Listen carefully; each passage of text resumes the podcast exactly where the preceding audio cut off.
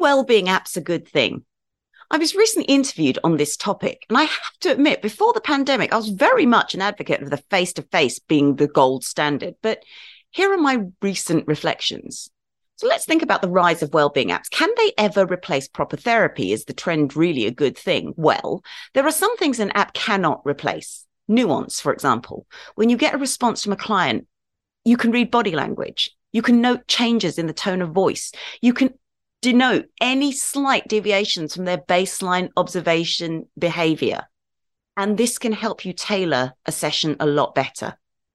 You can clarify things in person.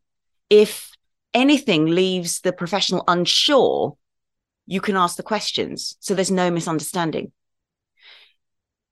In person, you can provide emergency support. A professional is often better able to take emergency action should that need to happen. And also, you can build a rapport. Miller and Rollnick define rapport as building a mutually trusting and respectful helping relationship. And this plays a huge role in helping that client feel safe and therefore explore those areas of concern and vulnerability. In psychotherapy, 2018, research was published that suggested that therapeutic relationship not only causes but predicts a positive outcome. However, what an app can do is provide 24 hour access. It can signpost you to a real person if needed. It can reach people who are uncomfortable speaking to someone. It can enable people to feel they're not alone. It can provide interventions such as meditations or affirmations as you wait for an appointment. It can continue that sense of familiarity we already have with technology. Most of us already wear smartwatches to track our fitness, and an app can simply be an extension of that practice, which reminds us to look after ourselves.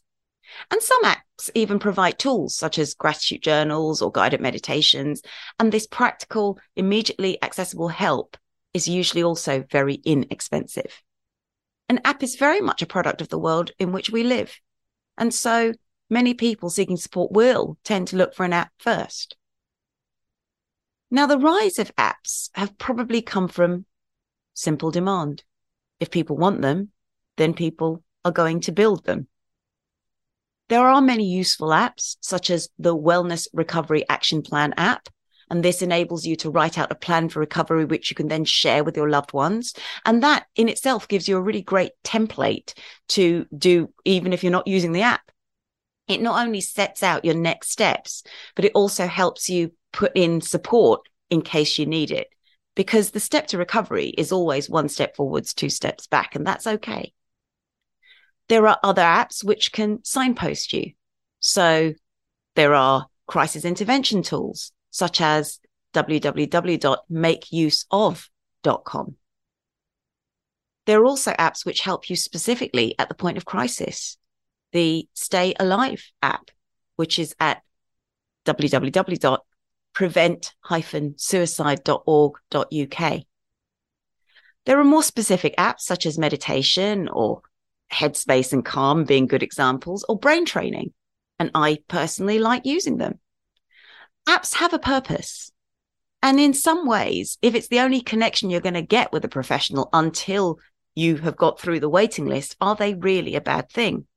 There are also apps where you can just boost your well-being every single day, such as the Action for Happiness app. But remember, cost is not always indicative of how reputable an app is. So always read reviews, always go down the element of the free trial. And if there isn't one, then question why. If an app is recommended by the NHS or a professional that you're seeing, then maybe that makes sense. But remember, some apps work for some people, but not for others. If you know what you're looking for, this can help you, but never be afraid to uninstall if you don't like it.